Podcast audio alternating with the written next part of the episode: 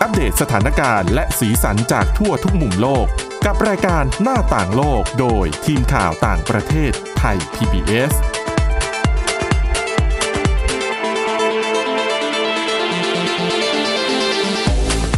สวัสดีค่ะ ต้อนรับคุณผู้ฟังเข้าสู่รายการหน้าต่างโลกนะคะ มาอัปเดตเรื่องราวสถานการณ์และสีสันจากทั่วทุกมุมโลกกับทีมข่าวต่างประเทศไทย PBS ค่ะ พบกันได้เป็นประจำนะคะ ผ่านทาง www.thaipbspodcast.com นะคะ หรือว่าใช้แอปพลิเคชัน podcast ต่างๆ ค้นหาคำว่าหน้าต่างโลกได้นะคะ วันนี้อยู่กับคุณสาวรักษ์จากวิวัฒนากุลและดิฉันวินิษฐาจิตกรีค่ะ สวัสดีค่ะ สวัสดีค่ะ เรื่องร้อนๆของสัปดาห์นี้แน่นอน อืม เป็นเรื่องที่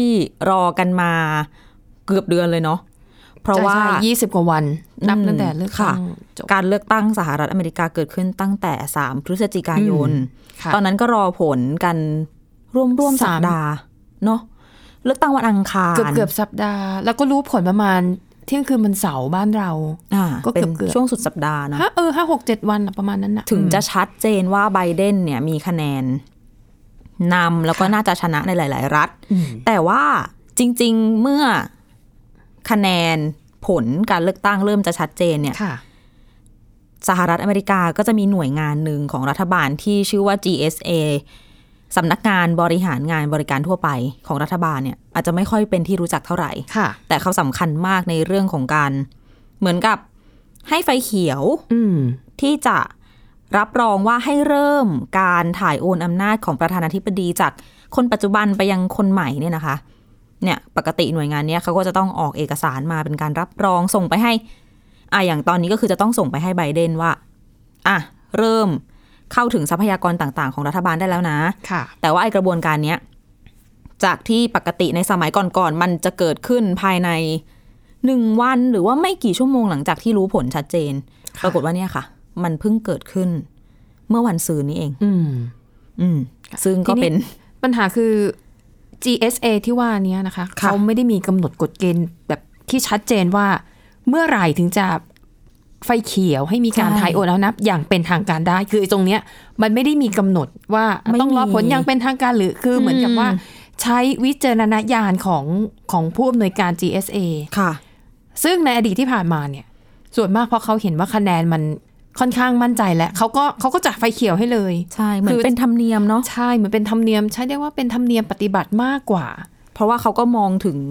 การใช้สิทธิ์ตามหลักประชาธิปไตยของ โอ้ ประชาชน ถูกต้ ข อง องเขาเนาะ ถูกต้องใช่ แต่ว่า ค่ะ ผู้อำนวยการ GSA คนปัจจุบัน เนี่ย เธอชื่อว่าเอมิลี่เมอร์ฟี่นะคะ ตัว GSA เป็นหน่วยงานรัฐบาลที่คนทำงานทั้างในก็เป็นเหมือนข้าราชการบ้านเรา แต่ตัวเอมิลี่เมอร์ฟี่เนี่ยเป็นคนที่ทรัมป์ เรียกว่าอะไรเป็นข้าราช ความ กา เลื ร อกมา ข้าราชการการเมืองประมาณนั้น ประธานาธิบดีแต่งตั้งอะเนาะ เออ ก็เลย พูดได้เป็นคนของทรัมป์ อ่าใช่ ใช่เลย แล้วนั่นแหละค่ะ ก็เลยดึงเชงมาจนถึงกระทั่งเมื่อวันซืนที่ผ่านมานี้นะคะ แล้วในที่สุดก็ออกหนังสือเป็นเหมือนจดหมายนะคะ ส่งจากเอมิลี่เมอร์ฟี่เนี่ยจาก GSA ไปให้โจไบเดน ค่ะ ว่าอะตอนนี้นะคุณสามารถมาเริ่มกระบวนการถ่ายโอนอำนาจประธานาธิบดีได้อย่างเป็นทางการแล้ว ค่ะ แล้วก็จากนี้ต่อไปเนี่ย ทีมคณะทำงานของไบเดนเนี่ยสามารถเข้าถึงข้อมูลต่าง ๆ ของรัฐบาลได้แล้วนะ ข้อมูลชั้นความลับ รวมถึงทรัพยากรต่างๆ ในการเตรียมที่จะโอนถ่ายอำนาจประธานาธิบดี ซึ่ง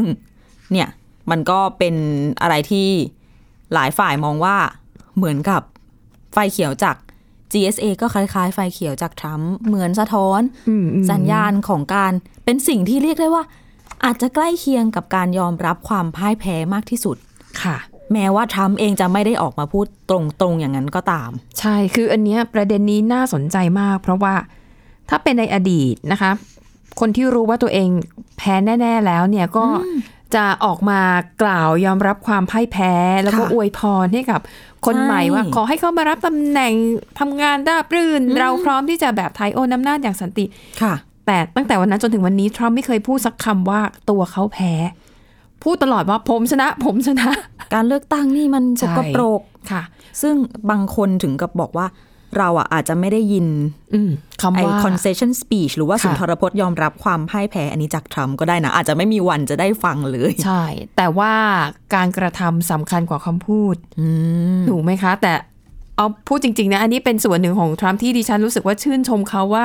จุดยืนเขาเหนียวแน่น เหนียวแน่นมากจริง ทรัมป์ต้องอย่างนี้แหละ คืออยู่ดีๆทรัมป์จะมายอมรับความพ่ายแพ้แล้วก็จะจะมาอ่อนๆ ไม่ ๆ ได้ นั่นไม่ใช่ทรัมป์ เสียทรง ดิฉันนึกชื่นชมทรัมป์อยู่จุดหนึ่งว่าจุดยืนเขาแบบชัดเจนมากแล้ว เนี่ยแหละถ้าเป็นทรัมป์ต้องแบบนี้ ต้องเป็นแบบนี้ ต้องเป็นแบบนี้นะ ซึ่ง คะ ขณะที่ GSA ออกหนังสือมาไฟเขียวให้ไบเดนเนี่ยทรัมป์ก็ทวีตตามมาติด ซึ่งถ้าอ่านเนื้อหาในแถลงการณ์ดีๆ ทั้งของ GSA แล้วของทรัมป์เองมันก็มีนัยยะอะไรซ่อนอยู่ ๆ ค่ะ อืม อย่าง นะคะ ของแถลงการในจดหมายของเอมิลี่เมอร์ฟี่นอกจากจะไฟเขียวให้ไบเดนน่ะยังมีย่อหน้าหนึ่งด้วยนะ ที่ ค่ะ เขาเขียนว่า เนี่ย ฉันน่ะ ถูกข่มขู่ทั้งขู่เอาชีวิตทั้งสมาชิกในครอบครัว แม้กระทั่งสัตว์เลี้ยงที่บ้าน ก็ถูกข่มขู่เพื่อให้แบบเร่งตัดสินใจไฟเขียวให้ไบเดน ซึ่งแล้วก็มีการแบบย้ำมาว่า ตัวเองอ่ะจะตัดสินใจอะไรเนี่ยยึดตามเอ่อหลักหลักกฎหมายเป็นสำคัญ ค่ะ อืมซึ่งนั่นแหละ ทรัมป์ก็ออกมาทวีตชมนะ บอกว่า โอ้ยขอบคุณเอมิลี่เมอร์ฟี่มากที่ทำหน้าที่แบบทุ่มเทเพื่อชาติ แล้วก็ ค่ะ เอ่อเสียใจนะที่เธอต้อง อืม เจอกับอะไรที่ การถูก ไม่ดี ข่ ไม่ดี ขู่คุกคามอะไรอย่างนี้ ใช่ อืม แล้วลงท้ายประโยคท้าย ค่ะ ทวีตบอก ค่ะ ว่า จะสู้คดีเลือกตั้งต่อไป นี่ไง นี่แหละค่ะทรัมป์ต้องอย่างนี้ค่ะ จริงนะ ตัวจริงที่แท้จริง ที่แท้จริง ถ้าถ้าทวีตมาอ่อนๆเนี่ยตัวปลอม ไม่ใช่อืม นะคะอ่ะอันนี้ก็คือเรียกว่าต่อให้ไม่พูดว่ายอมแพ้แล้ว แต่จากพฤติกรรม ค่ะ นะคะ คือ คือในเรียกว่าอะไรนะ ในข้อความที่ทรัมป์ส่งถึงทีมงาน GSA เขาพูด คือตีความก็คือบอกเขาใช้คำว่าเอิ่มคือขอแนะนำนะคะ ให้ให้ทีมงานเนี่ยทำในสิ่งที่จำเป็นต้องท อืม ำเออ ก็คือจริง ๆ ไม่ได้ยอมแพ้หรอก แต่ว่าต้องยอมรับ อ๋อมี กระบวนการประชาธิปไตย มีอี ใช่ไห กคำหนึ่งดิฉันน่ะตกไปลายเขาบอกว่าเพื่อเห็นแก่ประโยชน์สูงสุดของประเทศ อ๋อ ก็เลยขอให้ทีม GSA เนี่ยทำในสิ่งที่ควรต้องทำแล้วก็ต้องทำให้สำเร็จ จริง ๆ เขาน่าจะเห็นประโยชน์มาหลายวันหรือว่าหลายสัป เอ ดา อ ห์ ทำไม แล้ว เพิ่ นะ งเห็นนะคะ ช้าไปนิด ซึ่ง นึง ก่อนหน้านี้ก็มีกระแสข่าวว่าคนรอบตัวทรัมป์เนี่ยเริ่มจากลูกเขยจาริด ค่ะ คูชเนอร์ ค่ะ ภรรยาเมลาเนียทรัมป์เนี่ย อืม ก็มีกระแสข่าวว่าสองคนนี้ก็พยายามเจรจาว่าทรัมป์คุณควรจะ ใช่ ยอมรับความ ลูกสาว พ่ายแพ้ได้ ด้วย แล้ว อีวองกาทรัมป์ภรรยา ใช่ ของจ a เ e d ดคูชเนอร์ ค่ะแล้วหลังๆ เราก็เริ่มเห็นทีมงานใกล้ตัวทรัมป์ที่เริ่มออกมาพูดชัดเจน คือคือบางคนนี่เรียกว่าเป็นแฟนคลับตัวยงของทรัมป์ ใช่ ก็ยังมีท่าทีไปในทิศทางเดียวกันว่าทรัมป์ถึงเวลาแล้วนะ พอได้แล้ว พอได้แล้วเพราะเอาจริง ๆ มันจะไม่สง่างาม อ่าใช่ เพราะว่าทรัมป์เนี่ยก็มีข่าวมีความเป็นไปได้นะคะ ว่าอีก 4 ปีข้างหน้าเขาอาจจะลงสมัคร แย่งเก้าอี้ประธานาธิบดีขึ้นมา 2024 ใช่ อืม ดังนั้นถ้าจะทำอะไรในวันนี้ให้นึกถึงอีก 4 ปีข้างหน้า จะมาแบบสร้างตำนานอะไรตอนนี้ก็คือขอให้มันเป็นตำนานที่ดีนะ ใช่ใช่ใช่นะคะ เพราะว่าจริงๆอีก 4 ปีก็ก็ยังไม่อายุมากเกินไปนะ จริ เพราะว่าง ไบเดนรับตำแหน่งเนี่ยจะอายุ 78 ๆ78แล้ว เออแต่ตอนนี้ทรัมป์เนี่ยถ้านับไปอีก 4 ปีทรัมป์ก็ยังอายุไล่ๆกัน ซึ่งดิฉันคิดว่าสภาพ ค่ะ ร่างกายของทรัมป์อาจจะดูแบบสดใหม่กว่าไบเดนด้วยซ้ำถ้าเทียบกับปัจจุบันเนาะอายุเขาก็ต่างกันไม่กี่ปี ค่ะ แต่บุคลิกลักษณะภายนอกอะทรัมป์ยังดูแบบดูไม่ไม่ถึงอายุ 74อะ โอ้โหอืมดูว่าทรัมป์เนี่ยดูหนุ่มกว่า ดูหนุ่ ก ม ระฉับกระเฉงก กว่าดูกว่าระฉับใช่ กว่าอายุจริง ดูมีพลังอะค่ะ อืมค่ะ และแน่นอนนะคะแม้ว่าตลอดเวลาที่ผ่านมาทรัมป์จนแล้วจนรอดก็ไม่ยอมพูดคำว่ายอมแพ้ออกมาจากปาก แต่ฝั่งของไบเดนเนี่ยคือมั่นใจในคะแนนเสียงที่ได้ ยิ่งเวลาผ่านไปแต่ละรัฐก็ประกาศผลอย่างเป็นทางการ ก็ยิ่งตอกย้ำความเชื่อมั่นว่าไบเดนชนะแน่ ดังนั้นที่ผ่านมาไบเดนแล้วก็ทีมงานเนี่ยก็เลยเดินหน้า ในการวางแผนสำหรับการทำงาน เขาบอกว่ารับตำแหน่ง 20 มกราคมปีหน้า ค่ะ รับงานปุ๊บเออรับตำแหน่งปุ๊บ เริ่มงานได้ทันที อืม นะคะ และที่สำคัญค่ะ ไปดูรายชื่อของแต่ละคนที่ไบเดนไปทาบทามมา คือบางคนก็ตกปากรับคำแล้วว่ามาแน่ ๆ บางคนก็ยังเป็นแค่เหมือนกับการทาบทามนะคะ แต่ว่าหลายรายชื่อเนี่ยฟังแล้วโดนใจดิฉันมากดิฉันรู้สึกว่ามันเป็นทีมงานที่มีความรู้มีความสามารถจริง แต่จริง ๆ เหมือนคล้าย ๆ เหมือนย้อนไปสมัยโอบามาเหมือนกันนะ ๆ ใช่ หลายๆคน เหมือนเรากำลังจะย้อนไปแบบยุคก่อนทรัมป์อะ เหมือนกับยุคโอบามากำลังจะ ไม่ได้ ลั บอกว่าไม่ ให ดีนะ ไม่ได้บอกว่ามันเก่าหรือว่าโบราณแล้วไม่ดี แต่สิ่งที่เป็นปกติกำลังจะกลับมา อ่าฮะนะคะ ก็ไบเดนเคยพูดไงอเมริกา is back อ๋อ อ ใช่ เมริกาจะกลับมาแล้ว จริงด้วย นะคะ เพราะว่าคนส่วนใหญ่ที่อยู่ในโผลเนี่ยที่ดิฉันเห็นเนี่ย คือเกือบทั้งหมดน่ะ เคยทำงานกับโอบามามาแล้ว และอย่าลืม ค่ะ ว่าไบเดนเป็นรองประธานาธิบดีในยุคโอบามา ถ้าทำงานกับโอบามาก็หมายความว่าก็ทำงานกับไบเดนด้วยไง ถูกต้อง ดังนั้นความเข้าขาความเข้าอกเข้าใจกันแบบอาจจะมองตารู้ใจอันนี้อาจจะทำให้การทำงาน มันราบรื่นและสมูทซึ่งถือเป็นสิ่งดี ค่ะ ในภาวะที่ทั่วโลกเผชิญกับวิกฤต มันต้องการผู้นำที่เข้ามาแก้ปัญหาได้ทันทีอ่ะ อืม แล้วไม่ต้องมานั่งลองผิดลองถูกอีกแล้วอ่ะ ใช่ รู้ว่าอะไรอยู่ตรงไหนแล้วก็ไบเดนอยู่ในทำเนียบขาวมา 8 ปี ค่ะ รู้เรียกว่าอะไรตื้นลึกหนาบาง รู้กลไกการทำงานดังนั้นน่ะ อันนี้น่าจะเป็นข่าวดีว่าจะทำให้การทำงานแบบคืบหน้าไปอย่างรวดเร็ว ค่ะ นะคะอ่ะดังนั้นเดี๋ยว เราจะมาดูกันนะคะว่ารายชื่อว่าที่คณะรัฐมนตรีที่น่าสนใจอ่ะมีใครบ้างเชื่อว่าคุณผู้ฟังหลายท่านต้องคุ้นชื่อบุคคลเหล่านี้แน่นอน ค่ะ อืม แล้วก็คณะรัฐมนตรีสมาชิก คนใหม่บางคนกำลังจะเรียกว่าสร้างประวัติศาสตร์หน้าใหม่ โอ้เยอะ ด้ว เลย น เยอะมากๆนะคะ อืมอ่ะ เดี๋ยวช่วงนี้ พักกันสักครู่หนึ่งกลับมาต่อกันที่รายชื่อที่น่าสนใจของคณะรัฐมนตรีไบเดนค่ะ ค่ะ หน้าต่างโลกโดยทีมข่าวต่างประเทศไทย PBS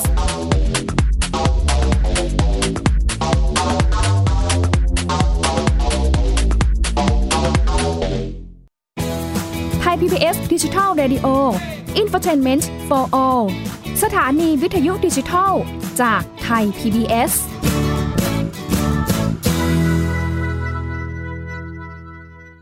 เพียงแค่มีสมาร์ทโฟน ก็ฟังได้ไทย PBS Digital Radio สถานีวิทยุดิจิทัล จากไทย PBS เพิ่มช่องทางง่ายๆ ให้คุณได้ฟังรายการดีๆ ทั้งสดและย้อนหลัง ผ่านแอปพลิเคชันไทย PBS Radio หรือเวอร์บายเว็บไทยพีบีเอสเรดิโอคอมไทยพีบีเอสดิจิทัลเรดิโออินฟอร์ทนเมนต์ for all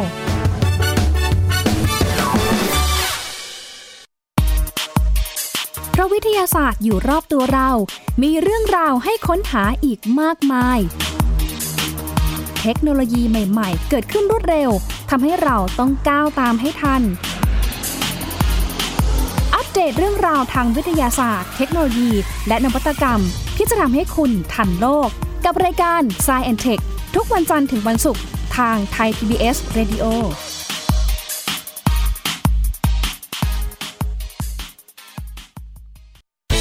ที่คุณอย่ามาถามอะไรที่เซิร์ชเจอใน Google เออ ถามกูรูในสิ่งที่ Google ไม่มี ทีแคส คีย์เวิร์ดสำคัญเลย ครับ t c a s คือระบบการคัดเลือกค่ะ ดังนั้นถ้าเราบ่นกันเรื่องของการสอบที่ซ้ำซ้อน มันไม่ได้เกี่ยวโดยตรงกับ t c a s อ๋อ เราไปโทษทีแคสเขาไม่ได้ ไม่ได้ เพราะเขาไม่ใช่ข้อสอบ ถูกต้อง t c a s คือระบบการคัดเลือก อยากให้ฟังจะได้รู้จากกูรูด้านการศึกษา โดยนัทยาเพชรวัฒนา และวรเกียดนิ่มมาก ในรายการทีคุณทีแคสทุกวันเสาร์ 16 นาฬิกา ทางไทย PBS Digital Radio ฟังสดหรือย้อนหลังทางแอปพลิเคชันไทย PBS Radio และ w w w t h a i p b s r a d i o c o m หน้าต่างโลกโดยทีมข่าวต่างประเทศไทย PBS ตอนรับคุณผู้ฟังกลับเข้าสู่ช่วงที่ 2 ของรายการหน้าต่างโลกนะคะ เมื่อช่วงที่แล้วคุยทิ้งท้ายค้างกันเอาไว้ขายของไว้เกี่ยวกับสมาชิก รายชื่อคณะรัฐมนตรีที่น่าสนใจในรัฐบาลไบเดนที่เขาจะเริ่มทำงานกันใน หลังจากวันที่ 20มกราคมปีหน้าเนาะ อืมค่ะ ก็ดูรายชื่อแล้วเนี่ย พูดได้เลยว่าเป็นทีมที่ซ่อมประเทศ ส้ม นี่เรา ค่ะ เลือกข้างกันหรือเปล่าคะเนี่ย คือเอาจริงๆย้อนกลับไปยุคของโดนัลด์ทรัมป์เนี่ย ที่ตอนนั้นนะคะ เราเห็นรายชื่อของคณะทำงานที่ทรัมป์เลือกขึ้นมา เห็นแล้วก็รู้เลยว่าอนาคตการบริหารประเทศอเมริกา ภายใต้ทรัมป์จะเป็นยังไง เช่น เขาจะเลือกแต่คนที่มีแนวคิดขวาจัด เป็นกลุ่มที่สนับสนุน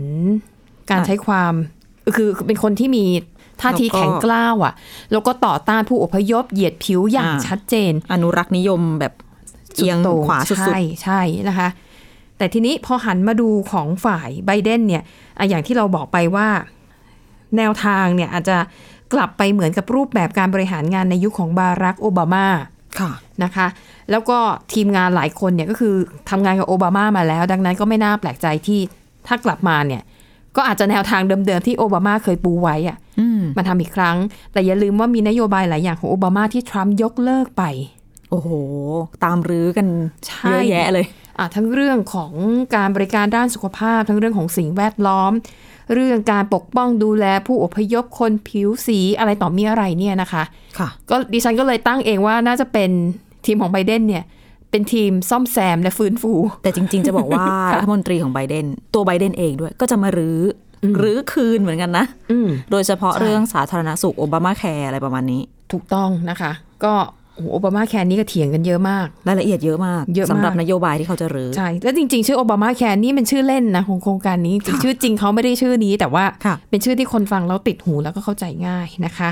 อ่ะทีนี้ไปดูกันก่อนเลยว่าเอ่อรายชื่อว่าที่คอรมอที่เด่นๆนะคะ คนแรกดิฉันขอหยิบผู้หญิงขึ้นมาก่อนแล้วกันเจเน็ตเยเลน ค่ะ คุณผู้ฟังที่ตามข่าวต่างประเทศโดยเฉพาะเรื่องธุรกิจการเงินต้องรู้จักเธอคนนี้ ชื่อจะคุ้นหูเลยทีเดียว ใช่ เพราะว่าเธอเคยเป็นประธานธนาคารกลางของสหรัฐ เรียกง่ายๆว่าเฟด ค่ะ แล้วผู้อำนวยการเฟดเนี่ยต้องบอกว่าเป็นหนึ่งในคนที่มีอิทธิพลด้านการเงินของโลกเลยนะคะ ที่แทบจะตัว ใช่ ตัวท็อปเลย ไม่ว่าจะพูดอะไรออกมาส่งผลต่อตลาดหุ้นทั้งโลก แต่ถ้าคุ้นหูมากที่สุดน่าจะเป็นเบนเบอร์นันเก้คนนี้คุณหลายปีก่อนหน้านู่นแหละ เออเอาเป็นว่าถ้าประธานเฟดพูดเนี่ย โอ้โห มันแบบมันมีเอฟเฟกต์มาก ๆ นะคะ และคนนี้แหละไบเดนดึงเข้ามาน่าจะเป็นตำแหน่งอะไรไปไม่ได้นอกจากรัฐมนตรีว่าการกระทรวงการคลัง ค่ะ ถูกคนถูกงานคือดิฉันว่าถูกต้องที่สุดแล้วอะ แล้ว นะคะ จะต้องเป็นประวัติศาสตร์หน้าใหม่ด้วยนะ คุณเจเน็ตเยเลนเนี่ยเคยสร้างประวัติศาสตร์มาแล้ว ด้วยการเป็นประธานเฟดคนแรกที่เป็นผู้หญิง อืม แล้วถ้าได้เป็นรัฐมนตรีคลังอีก ก็จะสร้างประวัติศาสตร์อีกก็คือ รัฐมนตรีคลังที่เป็นผู้หญิงคนแรกนะคะ ค่ะ แล้วก็ดูเรื่องความรู้ความสามารถของเธอไม่ต้องสงสัย คือถ้าขนาดเป็นประธานเฟดได้อะ อืม เป็นรัฐมนตรีคลังก็น่าจะรับมือไหว แล้วปีหน้าเขาบอกปีนี้เผาหลอก ปีหน้าเผาจริง ค่ะ เราต้องการคนเก่งเพื่อที่จะเข้ามาแก้ปัญหานะคะอ่าแล้วก็อ่ะผู้หญิงอีกคนหนึ่งแล้วกันนะคะ ชื่อเอฟริลเฮนส์ค่ะ ถ้าหากเธอได้เป็นผู้อำนวยการสำนักข่าวกรองแห่งชาติ ที่ตอนนี้ยังเดากันอยู่นะ ถ้าได้เป็นจริงก็จะสร้างประวัติศาสตร์อีก เพราะจะเป็นผู้หญิงคนแรกที่ดำรงตำแหน่งผู้อำนวยการของสำนักข่าวกรองแห่งชาติ อืม นะคะ แล้วผลงานในอดีตของเธอก็อื้อหือไม่ขี้เหร่นะคะ เธอเคยเป็นรองผู้อำนวยการ CIA อืม เป็นอดีตรองที่ปรึกษาด้านความมั่นคงแห่งชาติ แล้วก็เคยทำงานในยุคของโอบามามาแล้ว ค่ะ โอ้โห ดูจะผู้หญิง จ จะมี ริง ๆ จะบอกว่า ทสูงมาก หลายทั่วโลกนี่ ค่ะ เขามีนายกรัฐมนตรีมีผู้นำหญิงอะไรกันไปแล้วรวมถึงบ้านเราด้วย แต่ว่า ค่ะ สหรัฐอเมริกาที่ดูเป็นประเทศที่เท่าเทียมเปิดกว้างเนี่ย ปรากฏว่า น้อย ผู้หญิงที่มีตำแหน่งใหญ่โตนี่น้อยนะ ใช่ น้อยมาก นะคะอ่ะเราไม่พูดถึงคนนี้ไม่ได้คามาราแฮร์ริส ค่ะ รองประธานาธิบดีหญิงคนแรกในประวัติศาสตร์ของสหรัฐ อืม ไม่พอยังเป็นเป็นผู้หญิงคนแรกใช่ไหม เป็นรองประธานาธิบดีผิวสีด้วยนะ ใช่ แล้วก็เป็นรองประธานาธิบดีที่มีเชื้อสายเอเชียใต้ ถูก คือคุณพ่อเออคือ คุณแม่ เชื้อสายเออคุณ เป็น แม่ อินเดียน เป็นอินเดียเออเป็นอินเดียนะคะ เห็นไหมประวัติศาสตร์เยอะแยะมากมายนะคะอ่าทีนี้ไปดูฝ่ายผู้ชายกันบ้างนะคะ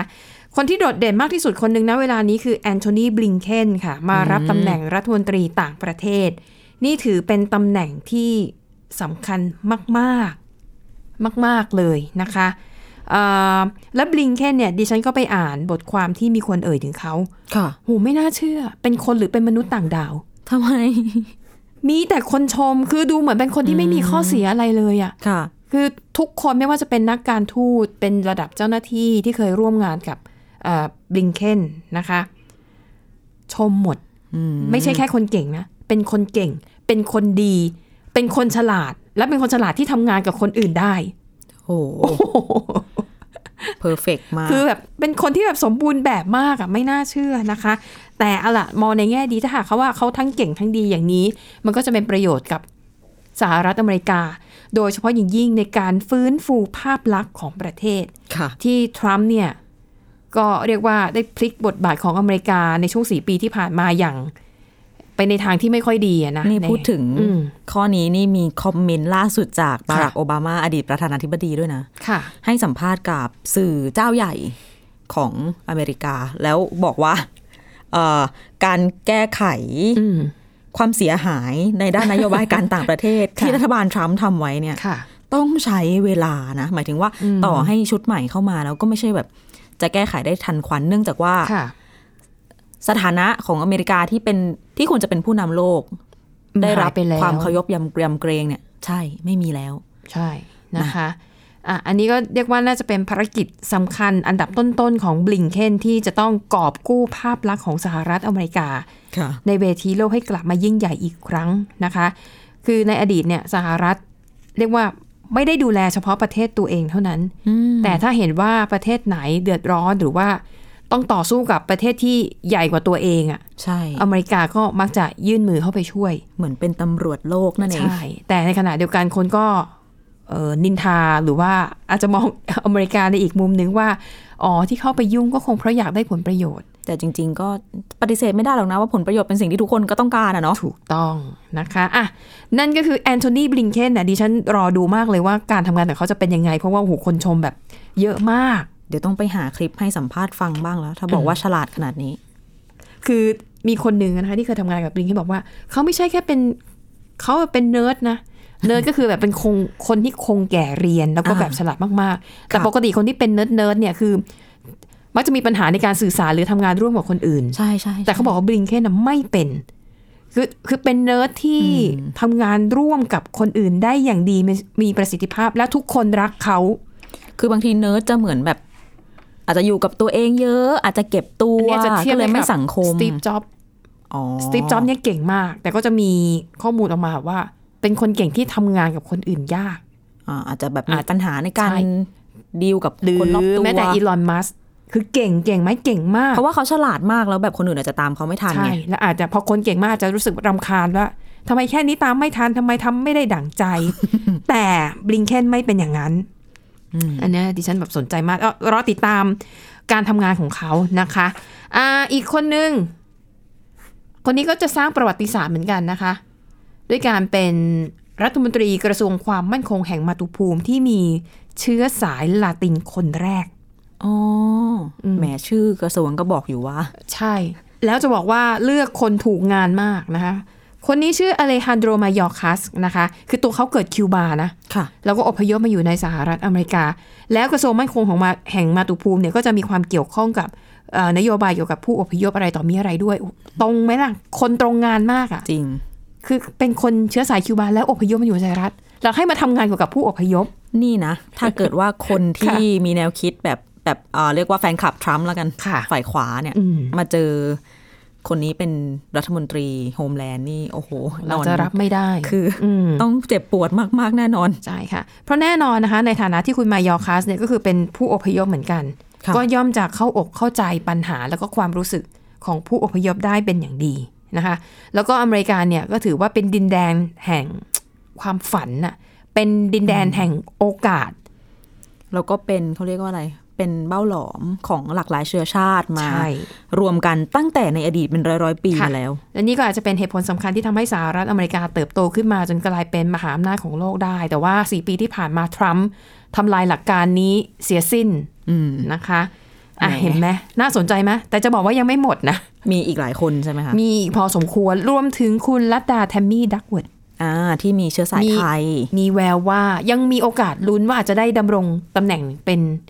เป็นหนึ่งในทีมงานระดับสูงของโจไบเดน น่าสนใจมากนะคะ แต่ว่าเวลาสำหรับวันนี้หมด ค่ะ แล้ว สามารถมาฟังกันต่อเรื่องนี้ได้เราขายของไว้ล่วงหน้าเลย อืม เป็นต่อไปในวันพรุ่งนี้นะคะสำหรับรายการหน้าต่างโลก ค่ะ วันนี้นะคะลาไปก่อนนะคะ เราสองคนและทีมงานทั้งหมด สามารถคุณผู้ฟังติดตามฟังกันได้ผ่านทางพอดแคสต์นะคะ www.thaipbspodcast.com หรือว่าค้นหาบนพอดแคสต์คำว่าหน้าต่างโลกนะคะ ค่ะ มาอัปเดตกันได้ทุกที่ทุกเวลาค่ะ เราสองคนและทีมงานทั้งหมดลาไปก่อนนะคะ สวัสดีค่ะ สวัสดีค่ะ Thai PBS podcast. View the world via the voice.